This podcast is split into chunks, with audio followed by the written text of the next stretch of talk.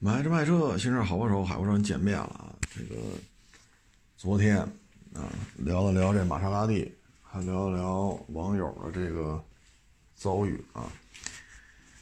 嗯，这个呢，就跟各位再做一分享吧。啊，就是这台车呢，不是撞了一个横穿马路上的骑电动自行车的一个，就算是老阿姨啊。车呢，最终鉴定到底是多少？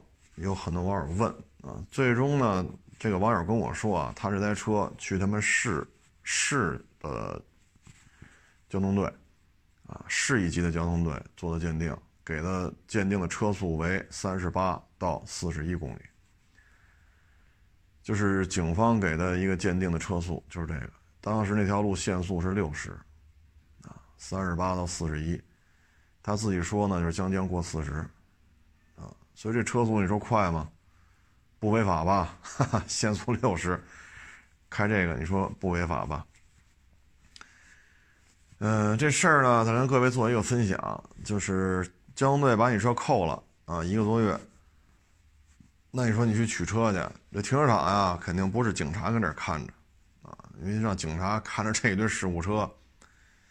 这个有点大材小用了啊，所以基本都是外包，啊，这个外包啊，它是这样，就是你去取去，比如这车放了一个月、仨月、六个月啊，你取的时候呢，他是有警察给你开单子的，啊，有些时候呢是警察带着你去，有些时候给你开单子，然后给你打电话做这个电话里给你确认，啊，就甭管警察带你去，警察不带你去，这是不收费的。这个呢，外包啊是有国家财政拨款的，拨给各地的交警队，交警队再拿这钱拨给外包的停车场，所以你只要拿了这个车的放车的单子，他的停车场就不能再跟你要钱了，啊，如果你要钱，你就报警，只能是这样了，啊，当然警方是不愿意看到这种事儿的，啊，因为警方给他钱，他再收你钱，你再报个警，尤其是像我。原来咱节目中跟您说过，北京这边的这个督察，包括昨天还有南京的呃民警跟我说，他们那儿也是在向首都这个首都的这个呃督察这块学习啊，像也是做这种事后事后的这种调查、暗访啊，督察的这个着便装的暗访啊，所以。警方肯定不愿意出这种事儿，因为他找的这家停车场，他也给他拨了钱了，这家停车场再跟你要钱，那有时候会把警方也牵扯进来，所以你只要一说报警，那基本上这个停车场就不会再给你怎么着，因为确实是外包，警方要给他把这个国家给他的钱再拨给这个停车场的，啊，所以你取车时就不要再付费了。但是呢，这里边呢，我要提醒您呢，它有时候会出一些问题，仅供参考啊。我说的对不对的，仅供参考。你比如说啊，咱们这个车，啊，咱们这个车，你去取的时候，你你会发现呢，少东西了，啊，你比如汽车少东西了，啊，比如电瓶没了，啊，或者说你车里边的一些，什么什么什么没了，啊，或者说你摩托车，摩托车你比如说天蝎排气。没了，啊，或者说你这摩托车是带边箱的，带三箱的，啊，或者就后边带一个箱子，甭管一个箱子、俩箱子还是仨箱子啊，箱子没了，这时候呢是这样，我给您的一个建议就是什么？不要声张，不要声张，啊，先走。如果他问你要钱，这就好办了，你就先把钱交了，啊，然后你再跟他追责。啊，因为这时候停车场，如果你去闹去，停车场说我没收你钱啊，我这是免费的呀，只是义务看管，你倒说不清楚啊。所以你他要如果收你钱，你就给他，给完钱你再跟他说车上少东西了，啊，没办法，没办法，不是说咱出这个一些损招，是因为有太多的事情发生在这个环节。你说你赖警察吗？这警察不是看停车场的，大材小用了。都是外包的，啊，但是这个行为呢，我们客观的讲啊，站在一个第三方的角度来看，这个外包的停车场呢，它的这种行为实际上是在给警察抹黑。因为什么呢？事故车停车不是随便找个地儿一扔就完了的，这都是有指定地点的，定点存放的。但是这些外包的停车场，它有时候一些所作所为，实际上是在给警察抹黑。特别是一些就是三四线、四五线，甚至更小级别的，就是县城。啊就只能是这么来跟大家说了，咱不是说出阴招啊，是没辙，啊，因为陆陆续续有一些网友跟我说取车的时候少东西了，那你只能找停车场要了，那没办法，啊，嗯，什么天蝎排气这也不便宜啊，三厢也好，单厢也好，还是就挂俩边箱也好，这个东西它也不便宜，啊，但凡好点的。跟你要几千块钱，你要去买的话，买俩边箱或者买仨买仨箱，挂摩托车上好点的几千上万，没了那那谁干呢？是吧？天阶排气也不便宜啊，所以只能这样了啊。再一个呢，他没收你钱，但不代表他这个看管是免费的，是由警方把费用拨给他。那在存放期间车丢失，也是要追究他的责任的，因为你你没收我的钱，但不代表。你是一个免费的场所，你还是一个经营行为，啊，因为警方要扣留我的车，警方把车放在这儿了，警方给了你的钱，你为什么要这笔钱？就是因为占了你的地儿，你要保存这些事故车。换句话讲，你说你没责任，这车在这个停车场里，事故车指定停车场里，事故车没了，那这案子还不判了？为什么呀？撞人这车没了，没法做鉴定了，那你也说我我不赔，那警察能饶了你吗？啊，所以这个行为呢，很多人是给警察在抹黑。其实你说是警察干的吗？不是，不是，只是把那外包给你了，而且警方有预算，国家给给交通队，交通队给停车场。啊，所以就这里边一些容易出纰漏的地方吧。但是，现在像北京啊、南京啊、啊上海啊、广州啊，就这些，嗯，省会城市也好，或者是一线城市也好，这个。基本上没有什么可争议的，已经很规范了，很规范了，啊，嗯，咱就做个分享吧，啊，做个分享，说的不对的地方呢，也请大家批评指正，啊，嗯，还有网友问说，听完我节目了，家里人也被人撞了，这应该怎么办？哎呀，我我给他打过去您再听听吧，啊，您再听听吧，这个。汽车类主播啊，不论是做视频的、做语音的，很少有像我这么做这种没有任何广告价值啊，没有任何广告价值，纯粹就是民生节目啊，纯粹就是民生节目。一旦说错了呢，那可能人，比如说跟警方有关系的事，我说错了，人警方也不干。跟法院有有有有有瓜葛的，我说错了，人家法院也不干。其实你我录这种节目风险也很高，您说呢？我录这种节目风险很高。首先我不是吃这碗饭的，你说我是做律师的吗？不是。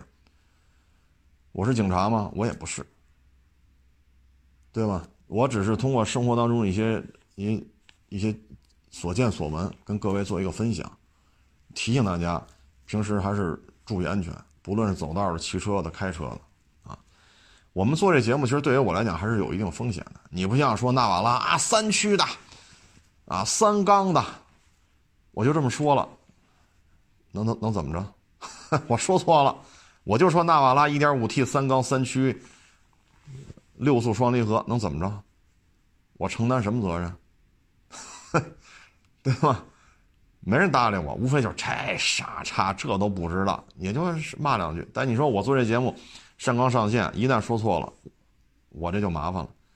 我这又是一个义务的，纯粹义务的录这期节目啊，而且说了很多期，视频也拍过，所以你就是再听一听啊，有办两年的，有办一年的，啊，大概它一些时间节点、一些流程也都跟您做一分享了。就是提醒您呢，伤残鉴定呢，就是最好做之前呀，您征求一下意见。就是如果开庭之后由法院指定的伤残鉴定机构再去做，可能对于你讲比较省事儿。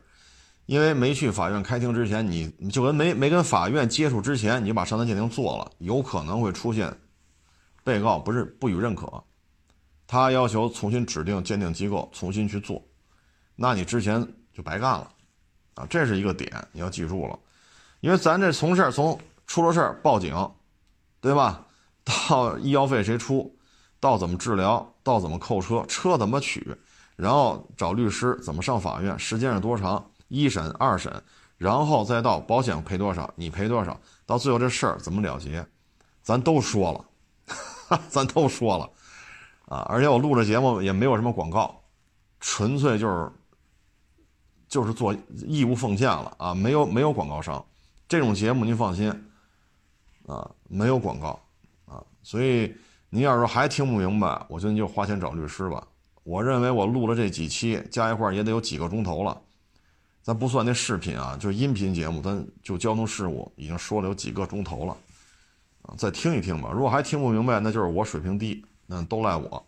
您就花钱找个律师吧，行吧？我这儿也不接这个什么写诉状啊什么，我我这也不接这活因为我也干不了这个，咱也不是律师啊。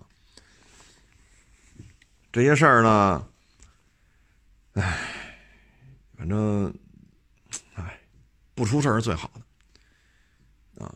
出了事儿就没法弄，啊，嗯，至于说现行的这种交通事故处理，啊，很少有说车和行人撞了，然后判机动车无责，有没有判的？有，很少，绝大多数都让机动车承担一个次要责任。啊，刚才那网友还跟我说呢，啊，如果是你比如说。像这个许家印、马云啊、王健林，你比如像这样的，他就不坐他那什么大劳斯、大迈巴赫什么的，他就上马路边骑自行车，让你把他撞了。你比如说我开一个九手的夏利，啊或者八手的面的，然后嘣儿我把他撞了，然后他是强者，我是弱者。实际上，按交通队来判呢，就是我是强者，他是弱者。当然了，你说马云、许家印呀、王健林会不会骑自行车跑马路瞎溜达？这个够呛啊，都挺忙的。那就这事儿，你说谁是弱者，谁是强者？啊，这确实值得商榷的事情。嗯，反正这个普法教育吧，任重而道远。哎，这两天，还除了交通事故啊，聊点别的啊，太沉重了啊，毕竟生活还是。呃，美好的事情多一些，啊，这两天呢，陆陆续续来了几个网友，都是做餐饮的，啊，这做餐饮呢三家，啊，一个赔，一个挣，一个没有盈余，啊，嗯，没有盈余的这个呢，那开之前我就跟他说来着，应该大概一年前的事儿了，我说你这个呀。风险太高，因为去年就已经觉出来了，就从夏天开始啊，这个整个的经济形势就不太好。嗯，也有这个做餐饮的来有卖车，就是因为店里的流水出现了明显的下滑，所以对于餐饮业呢，我当时就说，你干这个呀，还不如弄一小门脸呢，啊，不要弄这么大，说动不动几百平米，风险啊有点高。咱不是说挣不了钱啊，有本事大的，能个高的，啊。当时我说，你看人那个租一小门脸，啊，十几平米，啊，二十几平米也行，啊，摊个煎饼，卖个烤鱿鱼，弄个煮老玉米。你别看这买卖不起眼儿，活得挺滋润的。但是呢，人家。觉得我说这个忒土，忒 low 啊！人家一开几百平，啊，装修花一大笔钱。开完业之后就赶上疫情了，好不容易熬着疫情之后能，那会儿不是五五月份吧，逐步允许堂食了。结果六月份又废了，赶上新发地了，然后八月份陆陆续续又允许堂食了。啊等于这一年，因为马上该交房租了嘛，也聊来着。我说啊，要我劝你一句，就别干了，因为你这十二个月，啊，你没有一个月是盈利的，就包括九月底十月初，你这儿都不盈利，啊，因为九月底十月初咱也知道，赶上这个中秋啊、国庆啊，对吧？又放了那么多天的假。啊，很多人要出来聚个会啊，聊一聊啊，对吧？我说你连那会儿你都没，都没实现盈利，啊，然后翻不了台，啊，没法翻台。我说没法翻台，这事儿就真不好办了，啊，成本这么高，啊，所以我说您这个，当然我也是说说风凉话，我说咱没投一分钱，咱就说风凉话。我说您这一年下来。房租、人工挣出来了，水电费挣出来了，自己的钱没有。然后你这么大面积搭进去小一百个，就是装修啊、设备啊、餐具啊什么的，你搭进去这么多钱，啊，我说你赔就赔在这儿了，加上你一年的青春，啊，那你还愿意耗着呢？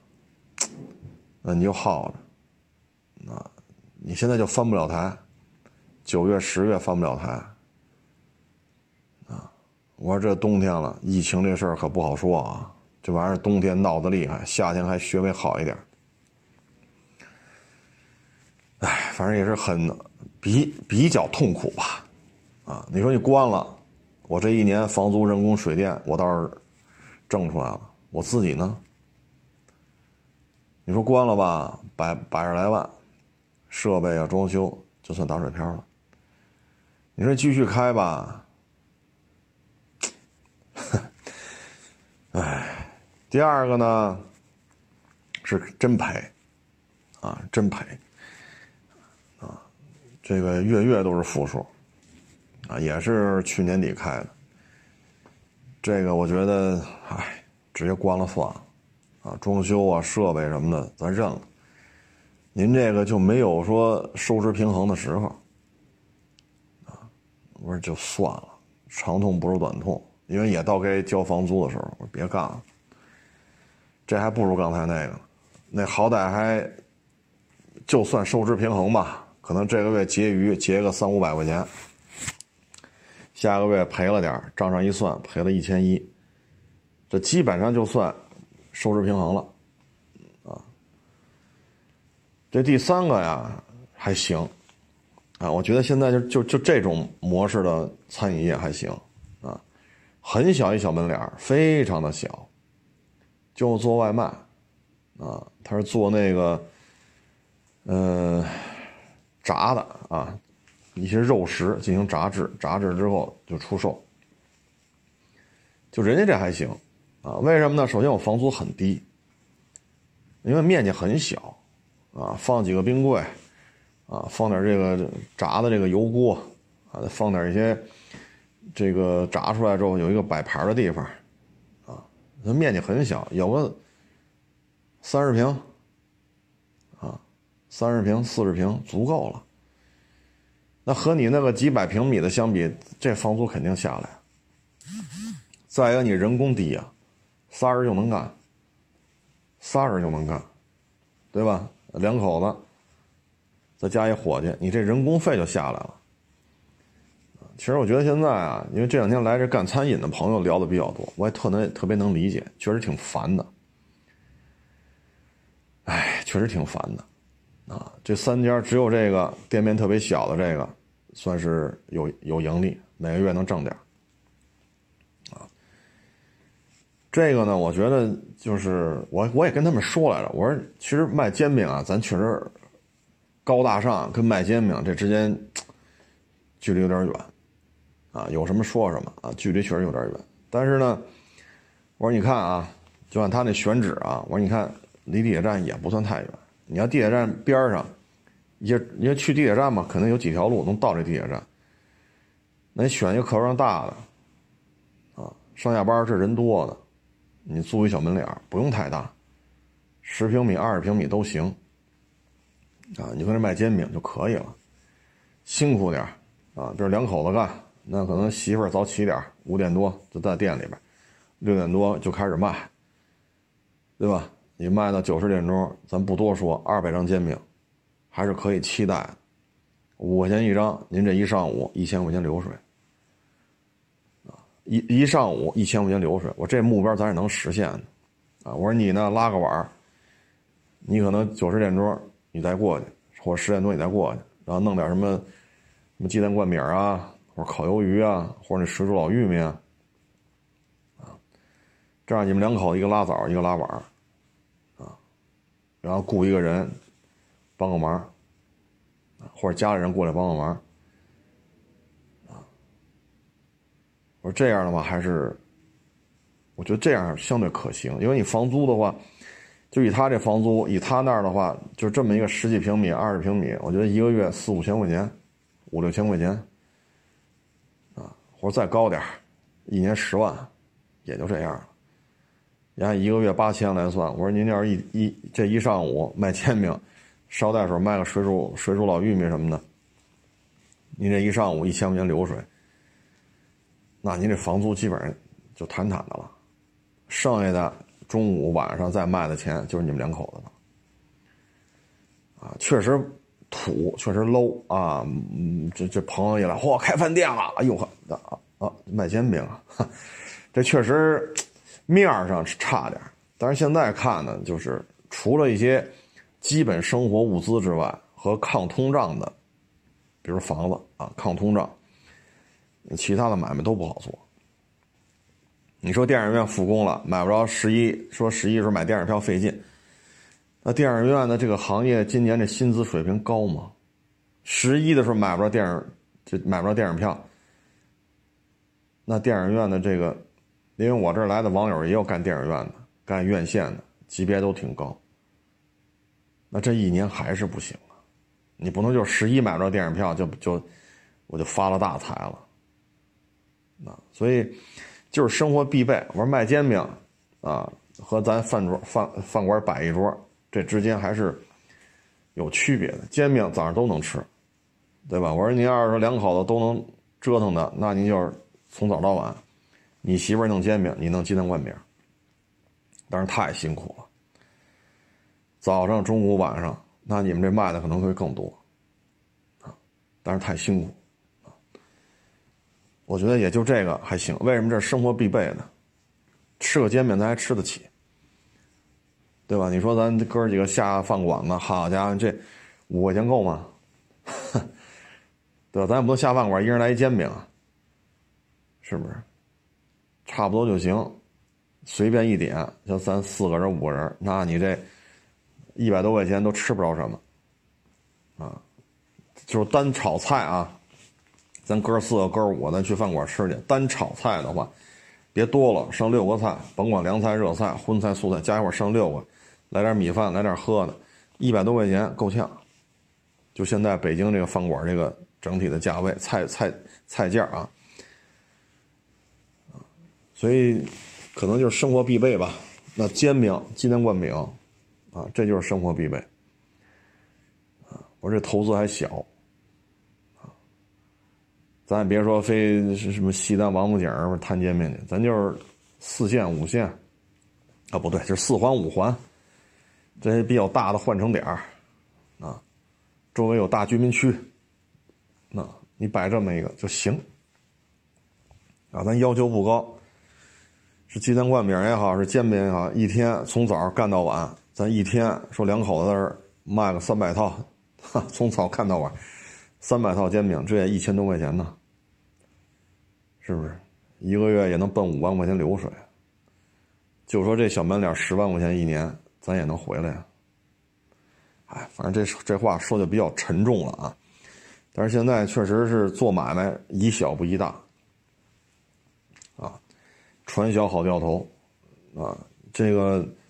规模小，费用就低，啊，规模小，费用就低，挑费就少一些，啊，否则的话，你像这个动不动这一百多个车位，二百多个车位，前两天不是聊来了吗？十一，一个其他省份的一个车行一小伙子，这不找我聊来了吗？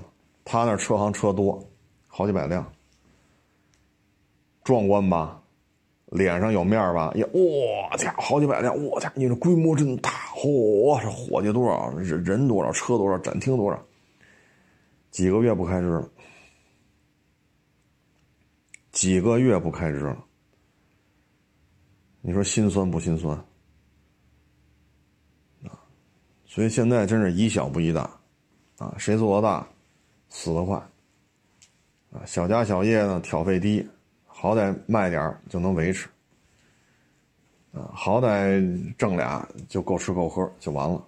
啊，所以挑费弄太大的，这确实就是个问题。啊，所以我觉得餐饮业也好，车行也好，啊，反正基本上都符合这个定律。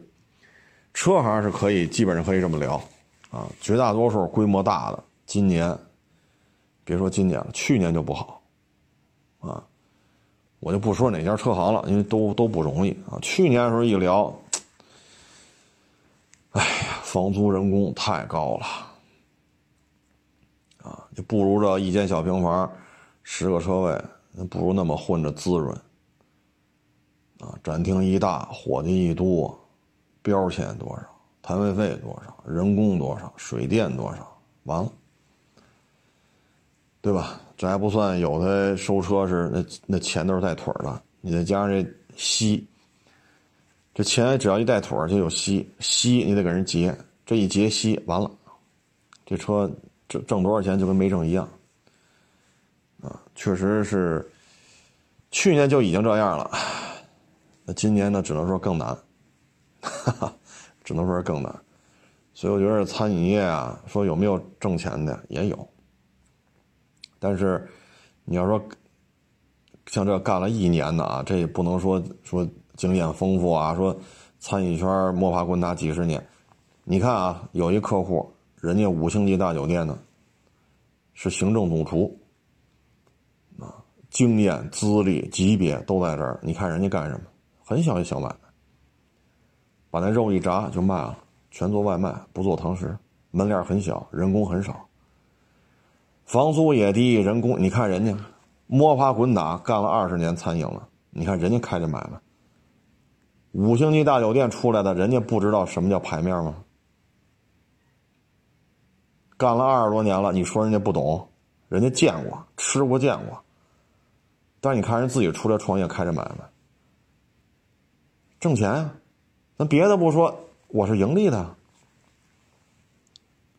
你看这没干过的，觉得餐饮业好，天天见活泉呃，这个是吧？民以食为为为本啊，民以食为天，甭管怎么说吧，反正谁都得吃饭，一一顿不吃饿的嘛。你这道理说的都对，你开，你一开你就赔。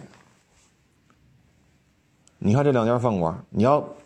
第一家说关了，好，我月月基本收视平，百八十万的装修设备呢，废了。你第二家，每个月赔偿亏损都在十万，亏的呀心力交瘁，亏的这脸色都变了，没办法，真的是没办法，一点招没有，啊，一点招没有，所以你看见没有？人家这干了这么多年了，经验、资历啊、工作期限、级别都在这儿。你看人家小买卖，是不是这道理，各位？啊，所以有些时候我觉得，要真是餐饮啊，我现在还是觉得干这种小门脸啊，十几平米，啊，两口子干，啊，早上卖点煎饼，卖点鸡蛋灌饼。啊，早中晚咱都都卖这个，但是中午可能够呛，啊，两口子可以回去一个歇会儿，晚上下班了，哎，再盯着点拉个碗，辛苦吗？辛苦。但是你像这种是我守着地铁站，客流量也够。这这煎饼也好，鸡蛋灌饼，这一天卖个三百套、四百套，这还值得，还是可信的啊！这数据还是可信的，你努力一下还是可以的，俩人干呗。啊，一天一千多、两千块钱流水。本身这鸡蛋灌饼啊、煎饼啊，这成本也没多高。哎，反正仅供参考吧，啊，仅供参考。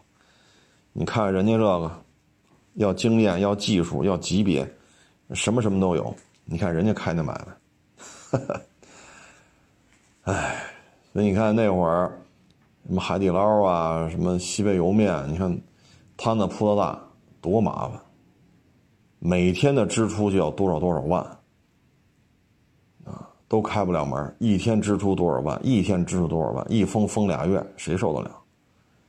但你像这小门脸无所谓，对吧？说说这房租八万一年，十万一年，我这也没人工，顶多雇一个人我也没什么可赔的，对吧？再说我也没有堂食，你一旦允许了，我就卖呗。其实人家承受的损失相对少一些。啊，仅供参考啊！说的不对呢，你也别往心里去。就是有用的，也可以琢磨琢磨。因为我相信干餐饮的朋友，在听众，在我们所有的听众当中，也不止这几位。啊，可能今年这餐饮应该是很有感触，很有感触。包括前两天不是去那国贸吃饭去了？也看了看国贸里边其他的这个饭馆吧，咱就称之为饭馆。都挺冷清的，有什么说什么，真是真是挺冷清的。哎，就国贸那个地方，好家伙，这房租得多少？我开车去的，你要停在国贸，好家伙，这停车费，哎，这可真不是一般人能能能扛得住的。哪说咱开车去国贸吃个饭聊个天待仨钟头，好家伙，饭钱停车费，这够喝一壶的。啊，所以在现在这种经济形势下，越是高消费的，这个下滑的越厉害，啊，就是基本民生的，比如说社区里边的小超市，还有刚才说这卖煎饼、卖鸡蛋灌饼的，啊，要么就是抗通胀，抗通胀那就是，那就是房子，啊，你看现在倒腾核桃的，倒倒腾倒腾藏獒的，啊，包括这些倒倒腾这些文玩的。啊，现在整个这个行情，包括你在电视台的节目当中，这些节目的占比，这些节目的时长，啊，你跟三四年前都不一样，啊，你一二年、一三年、一四年、一五年多火呀，啊，所以这就是，就像刚才说的嘛，要么生活必需品，要么就是抗通胀，你这不上不下的，你说开个几百平米的饭馆。你说你就卖卖几块钱十块钱一碗吧，你卖十块钱一碗的素面，你卖素面你这你也维持不下去呀。哎，反正我也只能是祝好吧，啊，祝愿大家都好。你让我去帮着，我也真帮不了，啊。哎，咱不说这餐饮了，啊，确实传销好掉头啊。这两天还一事儿呢，就是那吉普啊，菲亚特和吉普。这合着干了，然后呢，菲亚特吉普呢，这个合作体呢，又跟 PSA 标致雪铁龙合并了，但是现在呢，传出的消息呢，就是菲亚特要退出中国了，以后就不是广汽菲亚特克莱斯勒了，以后就是广汽克莱斯勒，或者说广汽吉普啊，菲亚特也好，法国车也好，为什么在国内就一直不得一而抽啊？你像原来。有南京菲亚特，完犊子了。然后有广汽菲亚特，法国车也是，标致五零五，你说这来的够早的吧？也不行，啊，然后再回来，现在有东风标致啊，包括原来的三江雷诺，啊，塔菲克，那会儿九几年还正经八百还接触过一阵子，然后完犊子了，这东风雷诺这又完犊子了。我觉得呢，主要就是文化的。这种认同，啊，就是意大利车呢，你像菲亚特五百，这前些年火过一阵，迅速就没落。但是呢，smart 还活着呢。虽然说 smart 也没给奔驰挣什么钱嘛，但是 smart 这品牌现在还在，啊，嗯，这个我觉得品牌是一个方面啊。咱们这边呢，并没有对于像菲亚特啊、标致雪铁龙，并没有对于他们的品牌啊，就是就是觉得特别高，没有啊。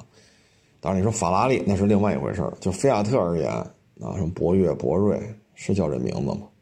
我都记不清楚了啊。报原来的那个周末风、帕里奥啊、西耶纳，呃，包括这个什么五零八呀、C 五啊啊，什么三零零八呀、C 四 L，咱们对它并没有有高端的感觉啊。嗯，这是第一，你品牌上升空间非常有限。这样的话呢，当丰田、大众、本田、别克，啊，当这些品牌开始大规模降价的时候，留给他们的市场空间就很有限了。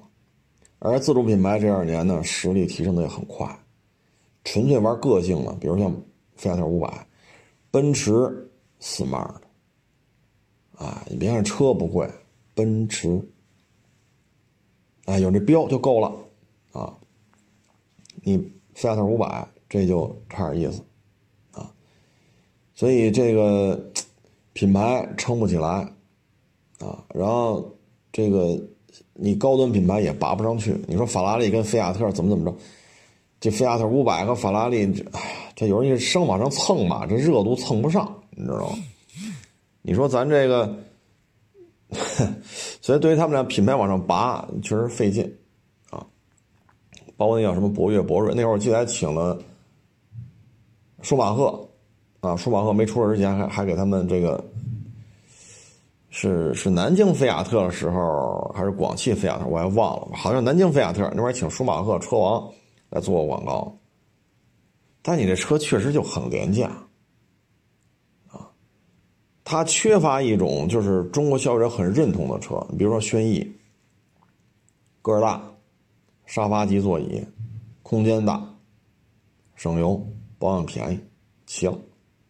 朗逸，你看现在轿车前十名，第一、第二老是这俩，朗逸、轩逸、轩逸、朗逸，老是这俩。你说有什么？就是空间大，座椅大点保养别那么贵。啊，你看朗逸自吸版本卖的多，肉不肉？真肉。照样卖的好，为什么？空间大，保养便宜就行了。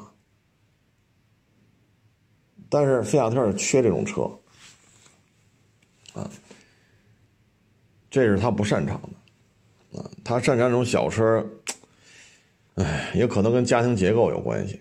你看德国人固执死板，但是人家桑塔纳两千很成功，然后帕萨 B 五，然后那个圆屁股的奥迪 C 五长轴版，人家到现在就很吃得开。你包括这途昂，就针对中国和北美，主攻就这两块，个儿大。对吗？你说途昂这不好那不好，人一个月大几千台，人能卖着。你说，菲亚特旗下现在哪台车啊？当然现在都停产了，就是吉普、广汽菲亚特克莱斯勒旗下生产的挂吉普标的车，哪个车说一个月能卖个，别说七八千了，哪个车的月销能过五千？没有，啊，要么加长，要么大码放大码，像途昂就是放大，叉叉 L，叉叉叉 L。品牌认知偏低，车呢又不以空间为卖点，而中国人的家庭结构呢，三代同堂的特别多。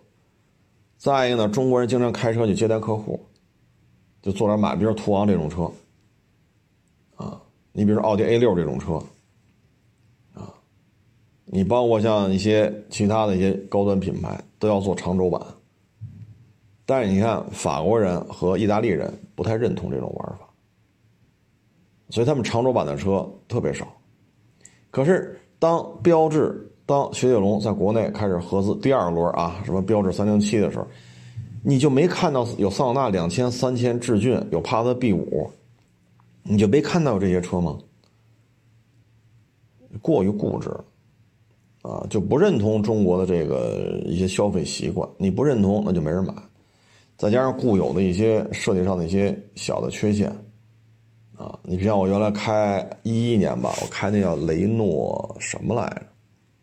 一三厢车，是叫雷诺什么风景还是叫什么来着？三厢轿车，二点零自吸的。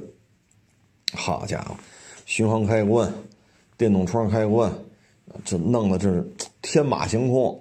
后来我开那 DS 三，后来那是原装进口的。然后又开 DS 五，哎呦喂！我说这车上车之前得看说明书啊，哪跟哪儿啊？这都是。他不按照你的习惯来，你要买他的车，你就按照他的习惯来，试图教育消费者，你这也是不应该的。啊，你试图教育消费者，消费者买这张吗？你看 DS 混成什么样了？啊，但是他们好像这方面总是认为自己的这种设计风格是最好的。他确实有一些设计大师啊，你这意大利那个乔治亚罗什么宾宾夕法尼亚叫什么来着？你瞧瞧，又给又又又又记不清楚了。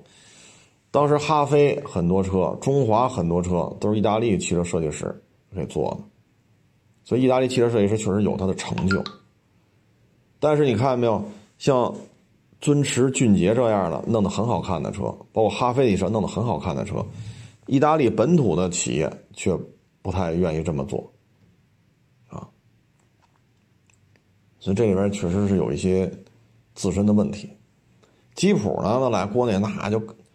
八三年、八四年，他跟桑塔纳前后脚，啊，生产切诺基，这这算是国内的第一波了吧？啊，跟桑塔纳这应该算是第一波了。市场先机，你肯定站住了。当时你又没有竞争对手，后期跟进的那就是奥迪一百，对吧？然后后期跟进的标致五零五，你切诺基有对手吗？国内能看到的就是二幺二。那切诺基一来横扫千军啊！可是你抓住机遇了吗？那会儿是我想九十年代是一个是一大姐，我忘了叫什么了，真惭愧。北京吉普的一头是一大姐，你想现在二十多年过去了，不知道人家，哎呦，当时五十多，现在八十左右，也不知道那大姐现在什么情况了啊。我真抱歉啊，这真的说声抱歉，我忘了她叫什么，这真对不住了啊。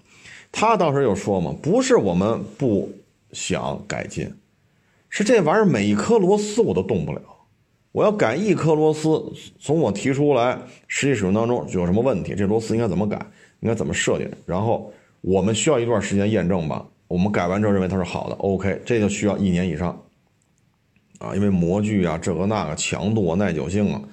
客户实际反馈，这就需要至少一年，然后你上报审批这个那个又得一年，这就两年过去了，最后给你答复，我们的设计是没有问题的，我们在美国市场卖的很好，不允许改。两年多了，改不了。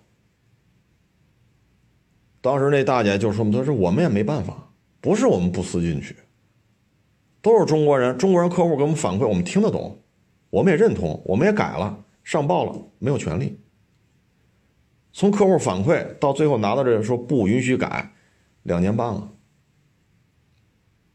那我们怎我们能能干什么？我们要改我们就犯法，因为双方签了协议就得你就不能改，你说有招吗？那是当时北京吉普的一个领导，当时五十，现在二十多年，哎呀，可能得七十多八十了啊。不知道那个那位那位大姐现在是什么情况？后来是童，姓童，是叫童童志远是童继远来着，戴眼镜，长头发啊，是烫过还是自来卷儿反正挺潮的啊。到他那儿就真没辙了，就只能在切诺基基础上改，什么切诺基二五零零、二七零零，然后那会儿三菱奥兰德嘛，国产的那那那一波奥兰德在北京生产的。然后他当时就特别的自豪，你看我们匹配的这个切诺基四 G 六四，是全中国匹配最好的。这么多自主品牌都用四 G 六四，只有我们匹配是最好。你想想，七十年代中后期美国汽车工业的一个代表，然后到了两千年初还在匹配一个老的，当时就已经不算先进了，三菱的四 G 系列。二点四四缸机，然后还这么自豪，这就是说嘛，现在觉得什么傻吗？各位不是傻，是能让你匹配一台三菱放在上面，已经是给你很大的权限了。所以你说吉普它能好得了吗？七十年代中后期的车，两千年初还在那打拼呢，您觉得这事正常吗？后期又引进大切诺基。但是呢，你作为商务接待，大切诺基后排差点。你说特种部队啊，特种行业，军警采购啊，或者一些特种特种用用车单位，您这车没有三排座，他如果是一个班的编制，这车坐不下去。他说做一些特种装备车，你这空间太小。啊，你不像其他的日系的，比如说陆巡、途乐，比如陆巡，第二排拆了，第三排就第二排这位置放很多设备，第三排坐人操作这些设备。或者说第三排拆了，第二排座椅改了，然后操作放在第三排这个空间上的这些设备，人坐在第二排，他把座椅改一下，这大切做不了，他没有三排座，所以这就很麻烦了啊！就是国内的一些特殊行业，比如军警、勘探等等等等，那你这玩意儿你出去跑去，那还是。车身更宽大的陆巡更实用啊，啊，所以后期这个大切诺基啊，确实也就，嗯，也没有什么，这基本就成为城市 SUV，具备越野性能的豪华城市 SUV，这是一零年、一一年、一二年的定位。但是后续因为种种原因吧，自己也倒腾不出来什么车。你看 GLE 去年就卖了，到现在全新一代大切还没有官方图片呢。啊，所以吉普这个能在国内混多长时间，咱也不好说。你包括这大指挥官，原来大指挥官是什么样？你这大指挥官又是什么样？在你空间够吗？那第三排空间太小了，然后你定价定这么高，就你知道国内喜欢大号的 SUV 大空间啊，你你作为一个主机厂的研发团队，你不知道大众要出途昂吗？你不知道福特要出探险者吗？这作为一个网友都知道，你说你们不知道吗？包括汉兰达是有多大，对吧？就这些车型，你你你们主机厂你都不知道吗？那他们多大，你要做多大？然后你的定价又是多少？所以这里确实存在了一些问题。所以你看，指挥官现在卖的还行，一两千台，但你这里牵扯一个问题是什么呢？空间太小。定价又偏高，啊，以吉普现在的品牌号召力，你要跟汉兰达拉开距离。但是对于大指挥官来讲，现在很难。为什么？途昂三三零低配现在的裸车价二十小几，就不到二十五了，就裸车价。那你指挥官你怎么卖？锐界也是二十小几，你指挥官可怎么卖？很难，真的是很难，啊，所以它有些车型吧，觉得尺寸和定价这确实存在一些问题，指挥官应该再大一点啊，再大一点卖这个价钱，我觉得还是可以的，所以这个，你至于是小号什么自由侠、自由客、自由光什么的，哎呀，那真是，哎，当年进口的自由光。六缸的我也我也开过，四缸的我也开过，越野行驶啊，这个那个，一一溜够，真是开了一溜够，啊，挺一般的。当年卖多少钱？五十，好像五十多，好像是。六缸机，啊，自由光，现在市面上很少见。我觉得吉普这个能在国内混多久，咱也真不好说。你没发现他跟了菲亚特之后，这车越做越小，像自由侠这种车，你说，你也就是小姑娘、小小子，一个人、俩人，你家庭用户绝对不会考虑它的。这这车，你跟缤智 XRV，跟这车差不多大吧？你往后排一坐，你就知道这车不可能走量。缤智 XRV 打国内生产到现在月销量，你找找去，基本上啊，一万台以上，就各卖一万台以上，也是缤智加 XRV 每个月两万多。打这车在国内生产，一直到今儿始终这一辆。你再坐坐自由侠的后排，您坐一坐，你瞬间就明白了。一点五自吸、一点八自吸、一点五 T，你看是缤智 XRV 动力系统，就这些年来啊，换来换去，动力系统还挺多。你说噪音高，漆皮子薄，你说的都对。空间大呀，保值啊，尤其是一点五的缤智叉你说有劲吗？一般。空间大呀。保值啊，对吧？所以吉普呢，往大，咱做不上去。大切诺基到现在都没有一个官方图片。往小，你跟日本车去比空间，你比不了；比价格高，也没人认，指挥官就是个事儿。你说比便宜，一堆自主品牌在这顶着。现在韩国车恨不得比哈佛的车还要便宜，你说你怎么往下降？你这边打自主品牌，那边打韩国车，你作为吉普来讲，它也吃力啊。往上尺寸尺寸做不上去啊，所以吉普能在国内混多长时间，咱也不知道。啊，你说都是大老美的企业，你就你就不知道有探险者这车吗？你这儿探险者消息消息，都是大老美的车，你就不知道通用要搞那个昂克旗嘛？你照着他学习学习。